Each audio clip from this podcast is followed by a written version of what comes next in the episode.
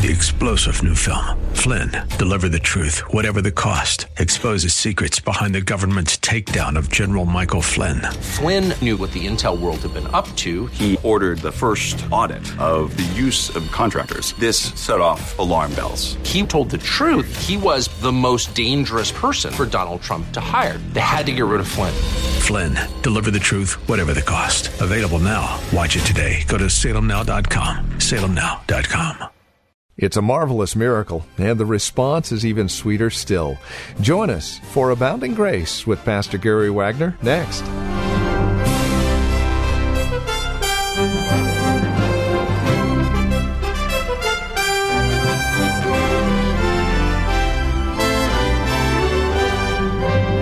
God shows himself in an amazing way in your life.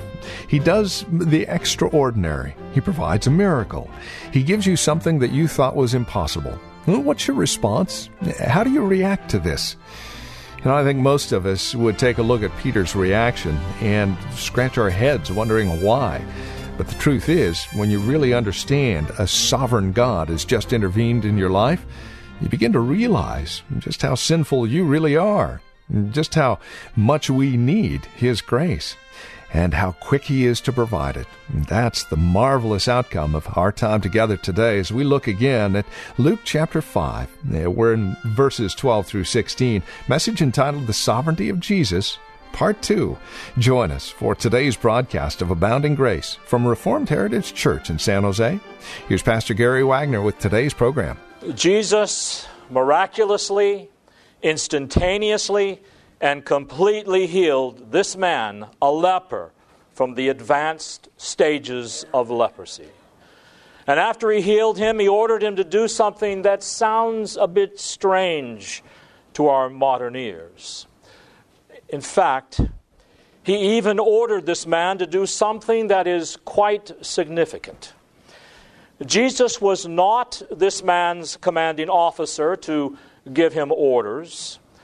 Jesus held no office as a civil magistrate, so he wasn't ordering this man as if he was some civil authority.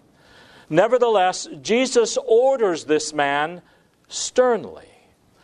In fact, the Greek word here for order is a very, very strong word. Jesus orders this man strongly to do something. Now, first of all, what right did Jesus have to demand a man who is in no way in a relationship with him to start doing certain things and to live a certain kind of life? It is simply because of this.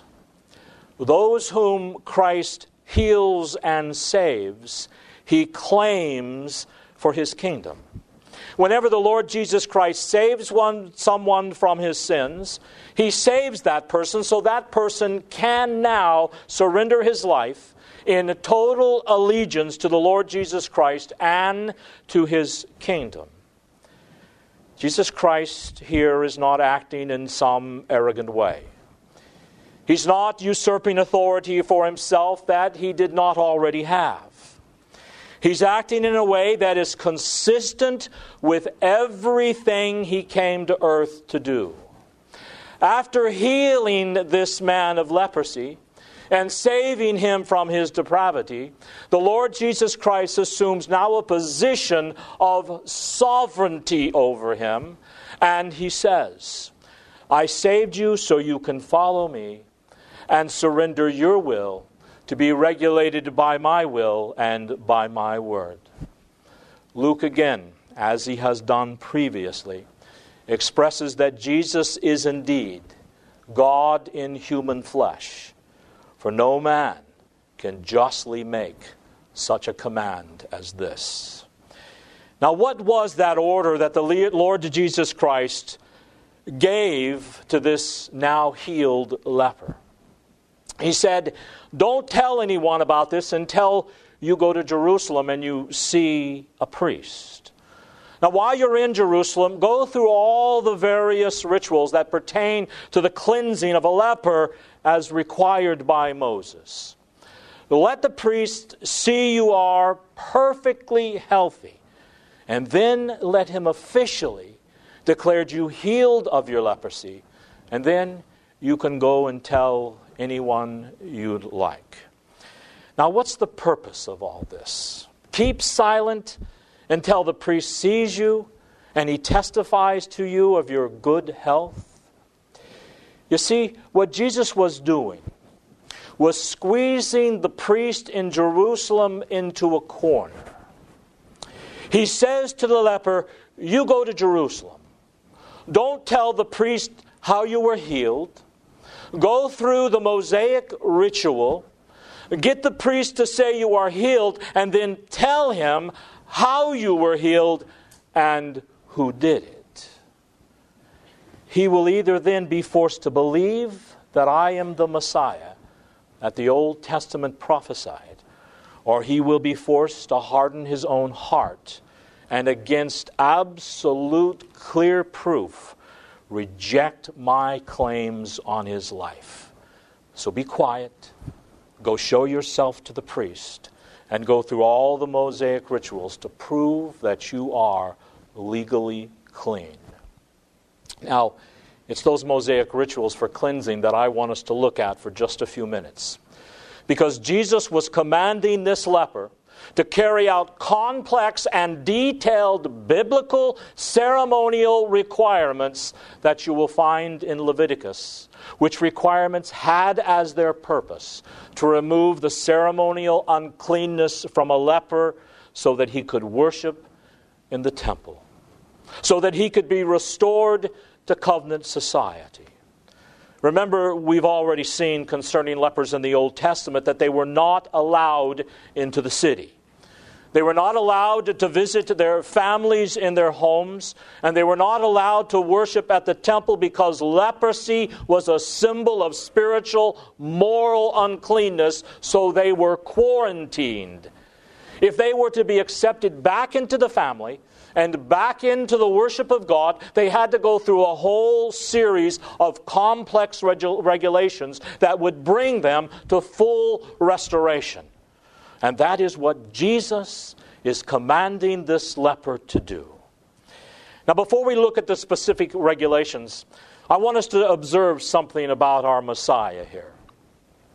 Jesus was a man of compassion, and yet, at the same time, the details of his life were conscientiously regulated by the details of God's law.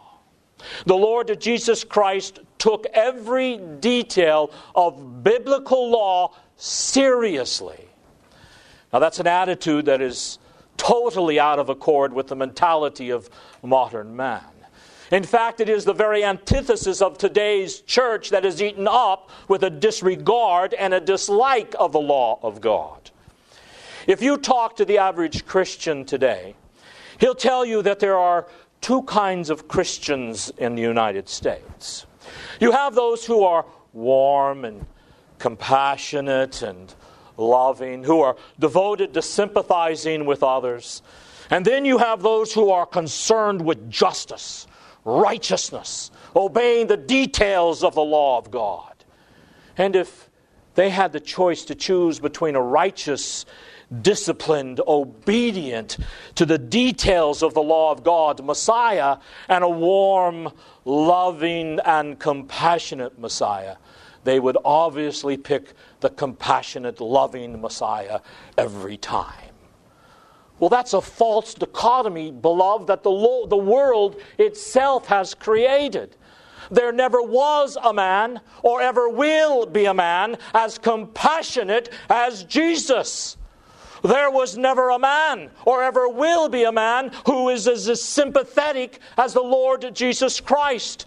There has never been a man as warm and as attractive to people who always clustered around him by the tens of thousands every day of his life than Jesus. Yet, there has been no one who is a stickler for the law of God as Jesus. There has never been a man who took seriously every detail of the complex laws of the Bible as Jesus. In his life, there was no dichotomy between doing right and loving other people. These attitudes were blended in his character and his personality as they should be in every single Christian's life. In fact, do you know how righteousness, obeying the details of the law of God, self discipline, and obligation to duty is related to love and compassion and warmth and sympathy? It is this. And sometime, maybe today, later on, read Paul's prayer in the first chapter of Philippians, and you'll see that, he, that Paul teaches this to us. In a person of faith, a person who believes in the Lord Jesus Christ, the more obedient that person becomes to the details of the law of God because of a desire to please the Lord Jesus Christ, the more loving and compassionate and warm he is going to be. Now, we're talking about real obedience, not pietistic obedience to our own set of extra biblical, biblical regulations or a holier than thou attitude. Nor are we talking about someone who does it all for show. We're talking about someone whose heart is dedicated to showing God gratitude for his love and his care. You show me someone who is concerned with obeying the details of God's law, who is not compassionate, and I'll show you someone who's all torn up on the inside with mixed motives. If the purpose of obeying the law of God is to make points with God or other people, you are not going to be loving and warm at all. In fact, you're going to be ugly and arrogant. But if you desire, your desire for the obeying of the details of God's law is that you have been saved by grace, that you have been accepted by God irreversibly through the life, death, and resurrection of the Lord Jesus Christ, and you are confident that nothing can separate you from the love of God, and that Jesus was willing to lay down his life and to rise from the dead for you, then there is going to be an overwhelming desire in you to please him. And motivated by that desire to please him, you are going to obey his law. Not because you're trying to add on points before him, but because you love him and you want to bring Him honor with your life. And the more you obey His law out of faith in Him, with the desire to please Him, the more loving and compassionate and sympathetic you will be. Do you know why? Because of the way the Bible defines love. You know, people are guessing right and left how to define love in modern world. When the Bible just flat out gives you a definition, a sentence definition of the word love, which is found in the 13th chapter of Romans. And it says, Love is the fulfilling of the law of God. Beloved, remember this there is no such thing as lawless love.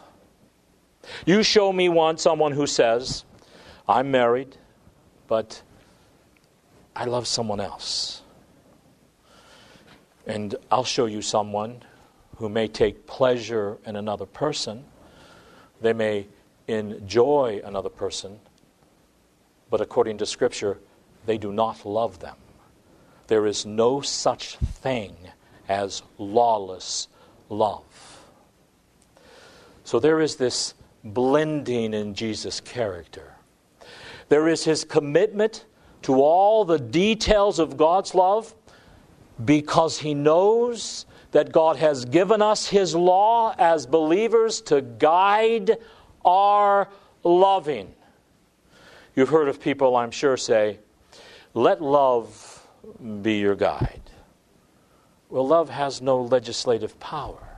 In fact, let me show you the relationship between law and love or righteousness and love.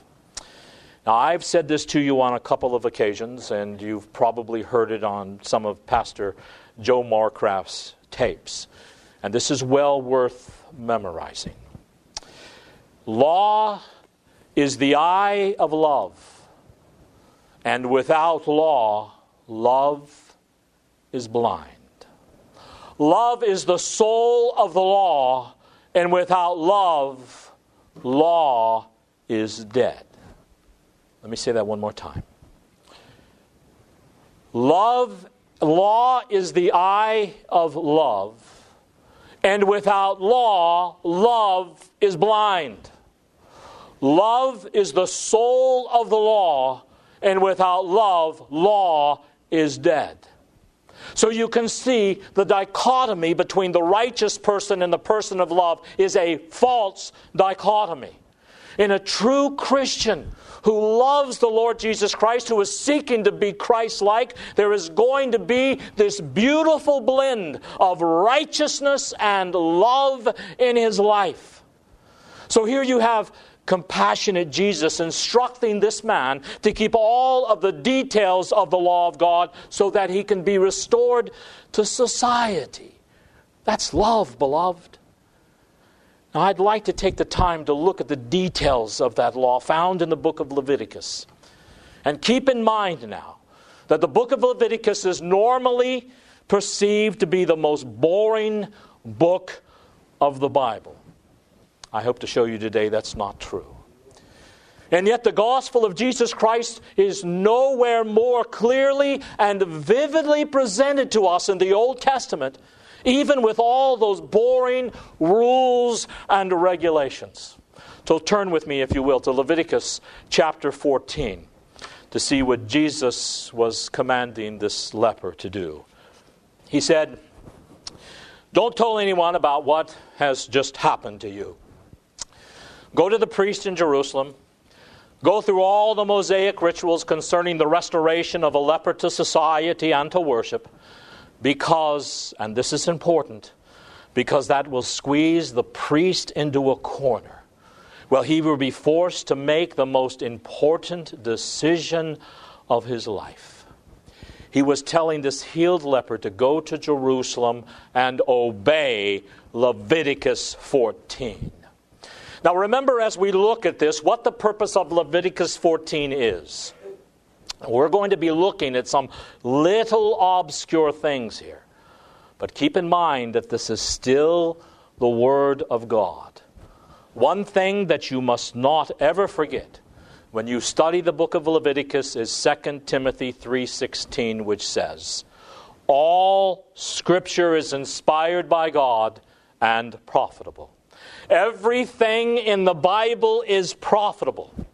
So if you're sitting there wondering, why are we reading through Leviticus 14 and what does it have to do with my life? It is because the Bible says all of Scripture is profitable. And beloved, to the degree that we are ignorant of any part of the Word of God, to that same degree, our Christian life is going to be deficient. So let's look at these rituals that are required of a leper to get him restored to society.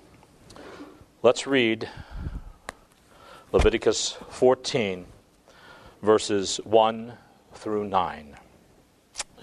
And the Lord spake unto Moses, saying, This shall be the law of the leper in the day of his cleansing.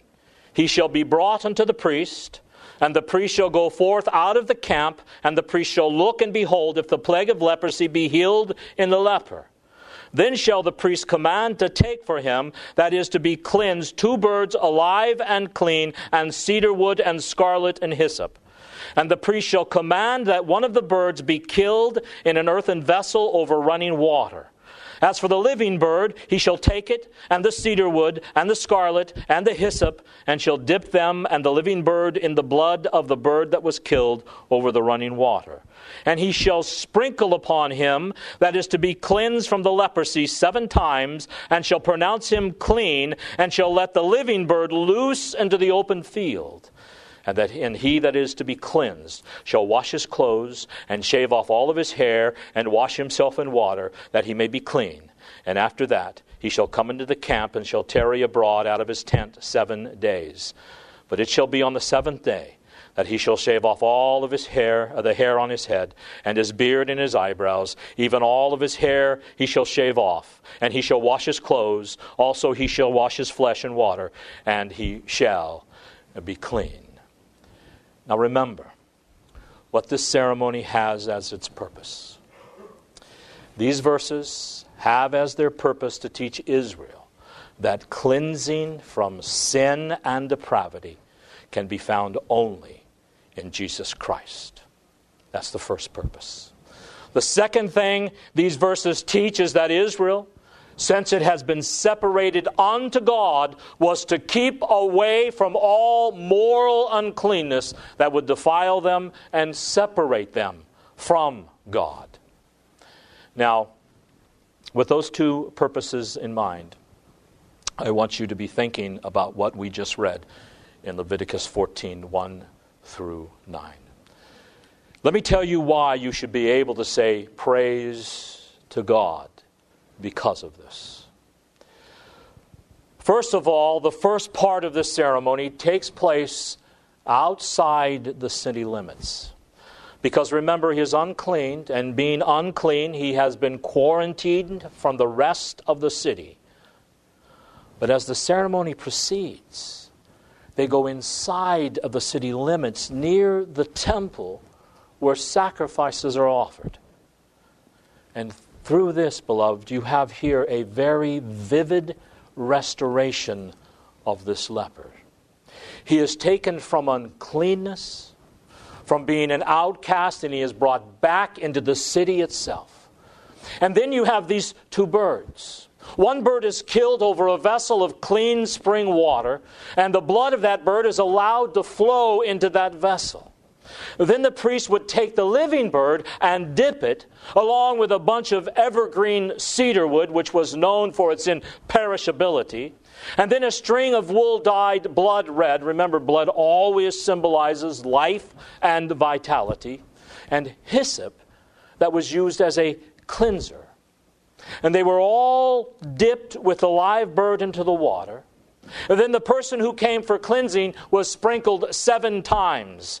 And remember, seven being the symbol of completeness or being made whole. The leper was sprinkled with this whole mixture, and then the living bird was set free to fly back to its nest. The symbolism here should be obvious and it is extremely powerful. Water symbolizes, of course, cleansing and refreshing. And to mix water with blood and the various other symbols is to strengthen and intensify the very symbol that was taking place of spiritual renewal, purification, and cleansing from sin, which is to be found only in the Lord Jesus Christ. Now, here's the beautiful picture. After the priest sprinkled the leper with the blood mixture, he was now considered cleansed. So the priest let the live bird go free. And the live bird was symbolic of this leper. And so, what's the point here? Here's what John Calvin said about the point of this ritual. He said, The cleansing from leprosy was a kind of resurrection from the dead. Leprosy, after all, was a living death. So the priest takes the two birds and he places them before the eyes of all the people so that they can see this being done. Then the liberty of one bird is purchased by the blood of the other, and the living bird is set free only because it had been dipped in the blood of the other. Resurrection had taken place. What beautiful symbolism we have here. You see, all of this is symbolic of how the Lord Jesus Christ came to save us from our depravity that was ravaging and destroying us just like leprosy. Well, that's all the time we have. This has been Abounding Grace with Pastor Gary Wagner, the ministry of Reformed Heritage Church in San Jose. It is our goal and desire that you would abound in grace through the preaching and teaching of God's Word. And that is why we come to you on a daily basis. Now, as we close out our time together, we also realize that some of these messages that are presented here on Abounding Grace are well worth reviewing again at your convenience. Maybe you joined us a bit late. Well, we have copies on CD. They're just $5. Mention today's date as you call or write to us. Here's how to get in touch with us. The phone number is 408 866 5607. That's 408 866 5607. You're welcome to also visit our website, learn a bit more about us. We're at reformedheritage.org. Again, reformedheritage.org. And then, of course, if you would love to partner with us, if you're feeling led of the Lord to become a financial partner with us as we continue this ministry here on this station, please write to us at PMB number 402. And the address is 1484 Pollard Road, Los Gatos, California the zip code is 95032. Or, again, simply call us. 408 866 5607. That's 408 866 5607. You're also welcome to join us for worship. Sunday services here at Reformed Heritage Church are at 5055 Lone Hill Road in Los Gatos. We meet at the Lone Hill Church 2 in the afternoon. Directions can be found at reformedheritage.org or by again calling 408 866 5607. We thank you for joining us and trust we'll see you again next time we get together for another broadcast of Abounding Grace with Pastor Gary Wagner.